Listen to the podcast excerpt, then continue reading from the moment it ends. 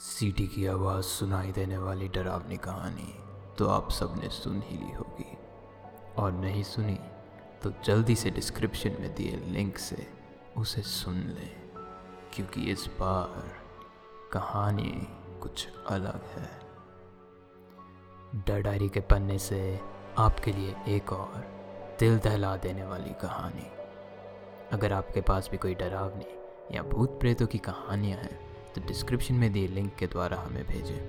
और अगर हर हफ़्ते आपको नई डरावनी कहानियाँ सुननी हैं तो हमारे चैनल को सब्सक्राइब करें और बेल आइकन ज़रूर दबाएँ। इस कहानी के आखिर तक बने रहें। पिछली वीडियो से चुने हमारे टॉप तीन कमेंट्स को सुनने के लिए। आइए आज की कहानी शुरू करें। हर जगह की अपनी एक भूतिया कहानी होती है, जैसे राजस्थान में भांगड़ हो या दिल्ली में संजय वन का जंगल। चाहे आप दुनिया में कहीं भी चले जाओ, हम इंसान इसी तरीके से किसी ना किसी चीज़ से डरते डरते ही अपनी ज़िंदगी जीते हैं। और मेरे गाँव के लोग भी कुछ अलग नहीं हैं। हाँ हमारे गाँव में कोई कहानी तो नहीं है, लेकिन एक नियम ज़रूर है, जिसको तोड़ने की हिम्मत किसी में नहीं है। वो नियम ये है कि कब्रिस्तान में कभी भी सीटी नहीं मारना। जब मैं कुछ आठ, दस साल की थी, मेरे पापा ने मुझे एक दिन अपने साथ बिठाया और मुझे इस नियम के बारे में बताया। पहले तो मुझे ऐसा लगा कि वो मेरे साथ कोई मज़ाक कर रहे हैं तो मैं हंस पड़ी। वैसे भी मेरे पापा बहुत मजाकिया आदमी थे, जो हमेशा खुश रहते थे और लोगों को अपने चुटकुलों से हंसाया करते थे। लेकिन मेरे हंसने के बाद वो थोड़ा और सीरियस होके मेरे को बोले कि, मुझे पता है कि ये बात सुनकर तुम्हें ये सब अंधविश्वास लग रहा होगा, पर मैं मज़ाक नहीं कर रहा। तुम्हें मेरी कसम खानी होगी कि तुम इस नियम का हमेशा पालन करोगी। प्लीज़, मेरे लिए मान जाओ और कसम खाओ कि तुम कभी भी कब्रिस्तान में सीटी नहीं बजाओगी। जहाँ पहले मैं हंस पड़ी थी। पापा के ऐसे बोलने पर मैं उनकी आँखों में दुख, नहीं, डर देख पा रही थी। और अब मैं भी थोड़ी घबरा गई थी। मैंने उनकी कसम खाते हुए इस बात को ख़त्म कर दिया। उस दिन के बाद से ना ही मैं कब्रिस्तान के आसपास जाती और ना ही मैंने कभी वहाँ पर सीटी मारने की सोची। इस बात को पंद्रह साल हो चुके हैं और अब मैं शहर में नौकरी करती हूँ। एक रात जब मैं सो रही थी रात के कुछ तीन बजे मेरा फ़ोन अचानक से बजने लगा। आँखें मलते हुए मैंने फ़ोन को उठाया। ये देखने के लिए कि इतनी देर रात मुझे कौन परेशान कर रहा है। फ़ोन उठा के मैंने देखा तो जिस नंबर से मुझे कॉल आ रहा था वो नंबर मेरे फ़ोन में सेव नहीं था। मैंने फ़ोन उठाया और बोला हेलो। जब सामने से कोई जवाब नहीं आया तो मैंने पूछा हेलो। कोई है? पूछने पर भी सामने से कोई जवाब नहीं आया बल्कि सामने से बस स्टैटिक की आवाज़ आ रही थी। मैंने सोचा कि किसी ने गलती से मुझे कॉल कर दिया होगा।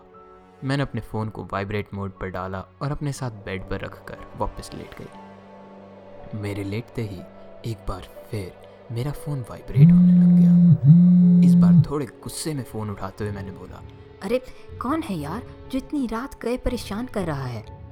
मैं चिल्लाना चाहती थी लेकिन मेरा रूममेट जाकिर साइड वाले कमरे में ही सो रहा था तो मैं फुसफुसाते हुए ही बोल रही थी।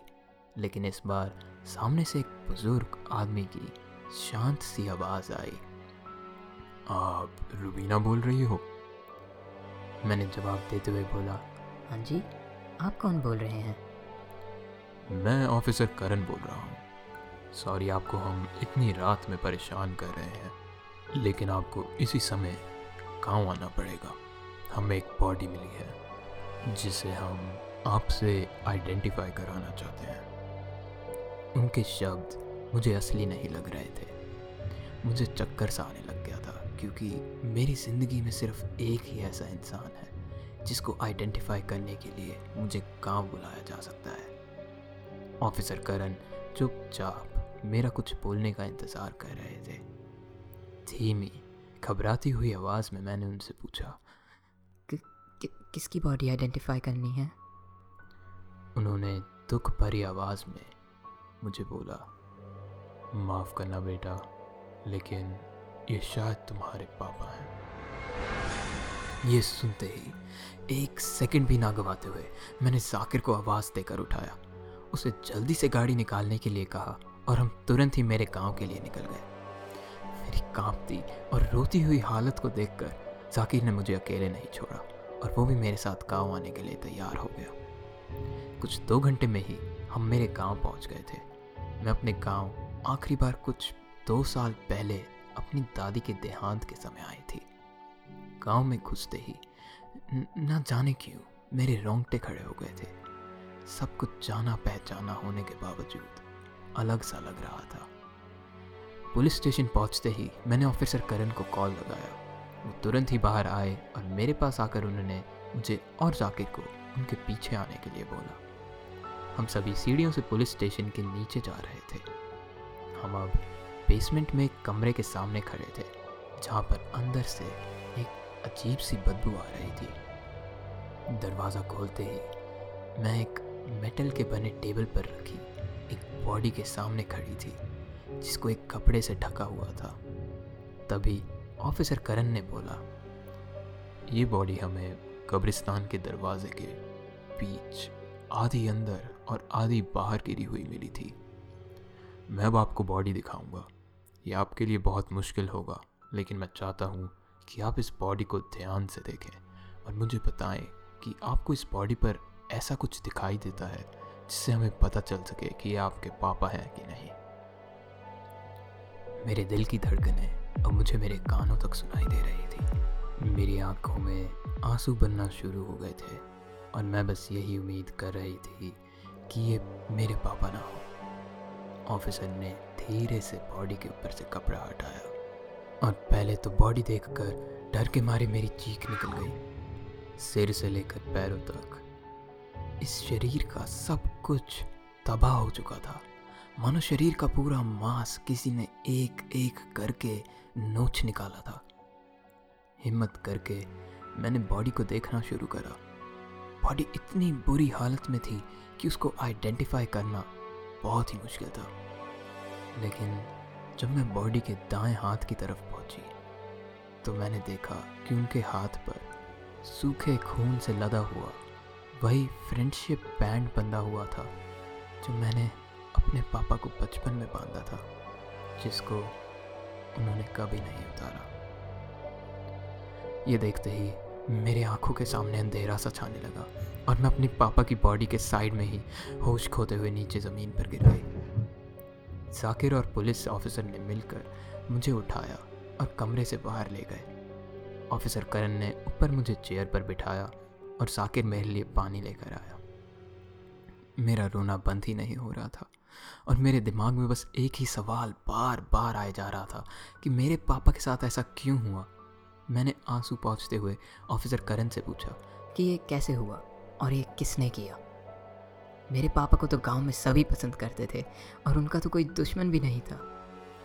ऑफिसर करण ने जवाब दिया, इस समय हमें कुछ पता तो नहीं, लेकिन और इतना कहते हुए ही पुलिस स्टेशन की खिड़की से कुछ ही दूरी पर बने कब्रिस्तान की तरफ़ वो देखने लग गए, जिसके गेट के सामने क्राइम सीन की येलो पुलिस टेप लगी हुई थी। ऑफिसर की आवाज़ से मुझे लग रहा था कि वो झूठ बोल रहे हैं, और वो मुझे सब कुछ बता नहीं रहे जितना वो जानते हैं। मैंने रोते कांपते हुए ऑफिसर से बोला प्लीज़ वो मेरे पापा हैं। मुझे पूरी बात बताओ प्लीज़ दो सेकंड रुक के धीमी सी आवाज़ में ऑफिसर ने बोला कि हमें लगता है कि उन्होंने कब्रिस्तान में सीटी बजाई थी। ये सुनकर मेरा दुख मेरे डर में बदल गया और मेरा डर मेरे गुस्से में और चिल्लाते हुए मैं उनसे बोली, तुम पागल हो क्या? जो भूतिया कहानी बच्चों को देर रात बाहर ना रहने के लिए सुनाई जाती हैं। वो तुम मेरे पापा की मौत का कारण बता रहे हो? मेरे पापा का मर्डर का इंजाम तुम किसी अंधविश्वास भूत पर लगा रहे हो। इतना बोलते हुए ही गुस्से से उस कुर्सी से मैं उठी और पुलिस स्टेशन से गुस्से में दरवाजे को बंद करते हुए सुबह की ठंडी हवा और धुंध में बाहर निकल गई। मैं हमारी गाड़ी की तरफ़ आई। और अब मैं साकिर के साथ अपने गाँव वाले घर जा रही थी। घर के रास्ते में मुझे वो कब्रिस्तान दिख रहा था, जहाँ शायद कुछ घंटों पहले ही मेरे पापा की मौत हुई थी। वहीं कब्रिस्तान के गेट के सामने मुझे पुलिस की येलो टेप भी दिखाई दे रही थी, जिसको मैं सुध बुध खोकर बस घूरे जा रही थी, जब एकदम से मेरी नज़र अंदर एक कबर पर लगे पत्थर के पीछे से झांकते हुए जवान से आदमी पर पड़ी। जिसने एक बहुत ही पुराने ज़माने की जैकेट पहनी हुई थी। तभी जाकिर कुछ कहने लगा और मैंने एक सेकंड के लिए अपना मुँह जाकिर की तरफ़ किया। वापस मुड़ने पर वो आदमी वहाँ से गायब हो चुका था। घर पहुंचकर हमने हमारी गाड़ी मेरे पापा की सालों पुरानी छोटी सी गाड़ी के पीछे लगाई। जाकिर ने गाड़ी की डिक्की में से हमारा थोड़ा बहुत सामान निकाला और उतने में मैंने घर के बाहर रखी। मैट के नीचे से घर की एक्स्ट्रा चाबी से घर को खोला। घर में घुसते ही मेरे दिमाग में मेरे बचपन की सभी अच्छी यादें चलना शुरू हो गई। एक के बाद एक पापा के साथ बिताए सभी पल मेरी आँखों के सामने आए जा रहे थे। और फिर अचानक से पापा की तबाह हुए शरीर की तस्वीर मेरे दिमाग में आ गई और वो सभी अच्छी यादें दुख में तब्दील हो गई। हम दोनों जाके हमारे लिविंग रूम में बैठे। कुछ पंद्रह मिनट तक चुपचाप बस मेरे साथ बैठे रहने के बाद जाकिर ने बोलना शुरू करा रुबीना मैं तुमसे एक चीज़ पूछूँ? हाँ। पुलिस वाले तुम्हारे पापा के कब्रिस्तान में सीटी मारने से क्यों परेशान थे? मैंने ये सुनकर अपनी आँखें बंद कर ली और अब मेरे सामने बचपन की रुबीना और पापा बैठे हुए थे। वो मुझे हमारे गाँव का एक नियम समझा रहे थे। रुबीना, मैं चाहता हूँ कि तुम मेरी बात को बहुत ध्यान से सुनो। हमारे गाँव का एक नियम है, जिसको हर कोई मानता है। कब्रिस्तान में सीटी मारना मना है। मुझे पता है कि ये बात सुनकर तुम्हें ये सब अंधविश्वास लग रहा होगा, पर मैं मज़ाक नहीं कर रहा। ये कब्रिस्तान लोगों को ऐसी चीज़ें, ऐसे लोग दिखाता है। जो कि असल में सच नहीं होते। तुम्हारे पैदा होने के कुछ महीनों बाद तुम्हारी मम्मी के पापा का देहांत हो गया था। उस समय इस कब्रिस्तान ने ही तुम्हारी मम्मी को कहा कि अगर वो वहाँ सीटी मारेगी तो उसके पापा वापस आ जाएँगे और वो एक बार फिर से साथ रह पाएँगे। मेरी आँखों से आँसू बहने लग गए। ये कहानी याद करके जब पापा ने मुझे मेरी मम्मी की मौत का कारण बताया था। मेरी मम्मी जिनसे इस कब्रिस्तान की वजह से मैं कभी नहीं मिल पाई। तुम्हें मेरी कसम खानी होगी। तुम इस नियम का हमेशा पालन करोगी। प्लीज़ मेरे लिए मान जाओ और कसम खाओ कि तुम कभी भी कब्रिस्तान में सीटी नहीं बजाओगी। अपने आँसू पहुँच कर आँखें खोलने पर जाकिर अभी भी मेरी तरफ़ देख रहा था। और मेरे जवाब का इंतज़ार कर रहा था। मैं उसको नियम के बारे में बताना चाहती थी, लेकिन मैं ये मानती थी कि ये सब सच नहीं है, और यही चीज़ मैं अपने दिमाग में ही बार बार खुद को बोल रही थी। अब पापा के देहांत हुए कुछ दिन बीत गए थे, जो कि सभी पापा के अंतिम संस्कार की तैयारियों की वजह से हड़बड़ी में निकल गए थे। शाम को मुझे ऑफिसर करण का कॉल आया। उनको मुझसे कुछ पेपर साइन करवाने थे, जिसके लिए उन्होंने मुझे पुलिस स्टेशन बुलाया था। साकिर को बता के मैं गाड़ी निकाल कर अकेले ही पुलिस स्टेशन के लिए निकल पड़ी। मैंने गाड़ी पुलिस स्टेशन से थोड़ी दूरी पर पार्क करी थी।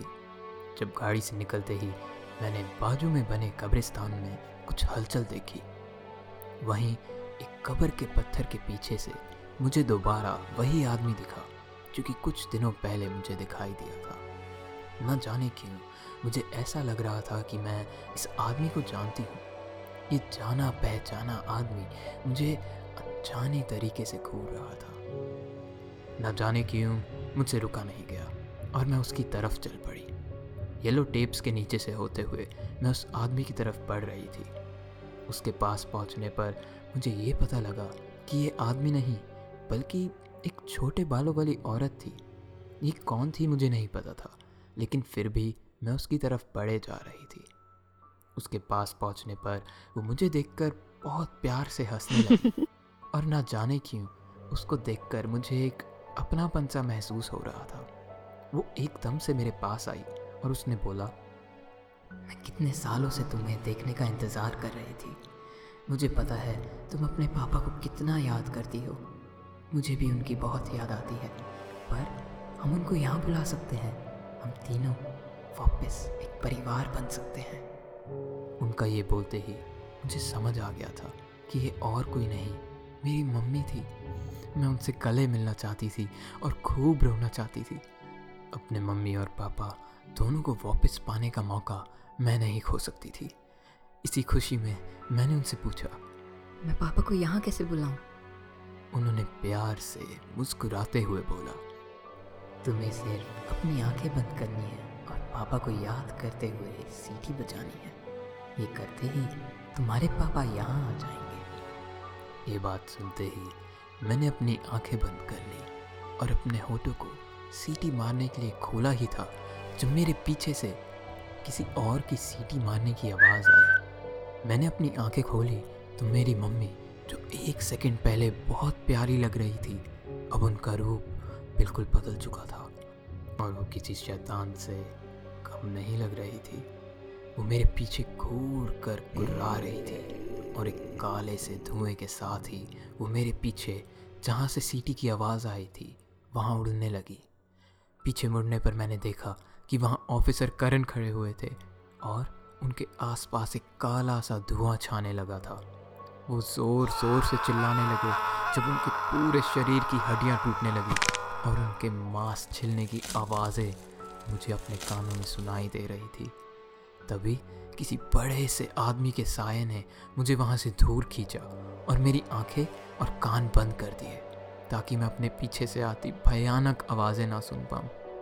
ये आदमी, जिसकी शक्ल मैं देख भी नहीं पा रही थी, मुझे कब्रिस्तान से बाहर ले गया, जिस समय अंदर से आती आवाज़ें एकदम से बंद हो गई। मेरी मम्मी, वो आदमी और ऑफिसर करण अब वहाँ किसी का भी नाम निशान नहीं था। मैं भागकर अपनी गाड़ी में बैठी। मेरे डर का ठिकाना नहीं था और मैं स्टेयरिंग व्हील पर अपना सिर रख कर रोए जा रही थी जब अचानक से किसी ने मेरी खिड़की पर खटखटाया। बाहर एक हवलदार खड़ा हुआ था। छोटी सी मुस्कान के साथ उसने मुझे खिड़की नीचे करने का इशारा किया। उसने मुझे एक येलो रंग का एनवलप पकड़ाया। और जैसे कि वो जानता हो कि मेरे साथ क्या हुआ है, उसने मुझे छोटी सी मुस्कान देते हुए कहा कि जब समय मिले, मैं उसे खोल लूँ। मैं तेज़ी से गाड़ी चलाकर घर लौट आई। घर पहुंचकर मैंने उस एनवलप को खोला तो उसमें से दो चीज़ें निकली। पहली, मेरे पापा के लिए मैंने जो ब्रेसलेट बनाया था, अब वो बिल्कुल साफ़ और रंगीन था। और दूसरा, एक मुड़ा हुआ कागज़। उसको खोलने पर एक बार फिर मेरे आँसू बहना शुरू हो गए क्योंकि उसमें लिखा था मुझसे वादा करो कि तुम आज के बाद कब्रिस्तान में दोबारा सीटी मारने की कोशिश कभी नहीं करोगी। आई लव यू बेटा। तुम्हारे पापा. उम्मीद है आपको डर डायरी की आज की ये कहानी पसंद आई होगी। अगर आपको ये कहानी अच्छी लगी तो हमें कमेंट्स में बताएँ और अपने किसी दोस्त को भी सुनाएँ। वीडियो ख़त्म करने से पहले आइए पिछले वीडियो के टॉप तीन कमेंट्स देखें। अंतारा भट्टाचार्य कहते हैं कि listening to your podcast before sleeping has become a habit on mind all your videos are awesome keep it up जब मैं छोटा था, तब मैं भी एक कहानी ऐसी भी के एपिसोड्स देखते हुए सोता था। ये चैनल मैंने उसी कमी को पूरी करने के लिए बनाया था। और मैं बहुत खुश हूँ कि मेरी वीडियोस को आप सोते समय सुन रहे हैं। हुसैन अहमद ने कहा है कि like your video before watching it big fan of yours from Pakistan thank you so much Hussain. India के बाहर से आता सपोर्ट मुझे हमेशा चौंका देता है। लेकिन मुझे काफ़ी खुशी होती है ये सोच के कि मेरी आवाज़ और कहानियाँ पूरी दुनिया में लोगों तक पहुँच रही है। आपके सपोर्ट के लिए बहुत बहुत शुक्रिया।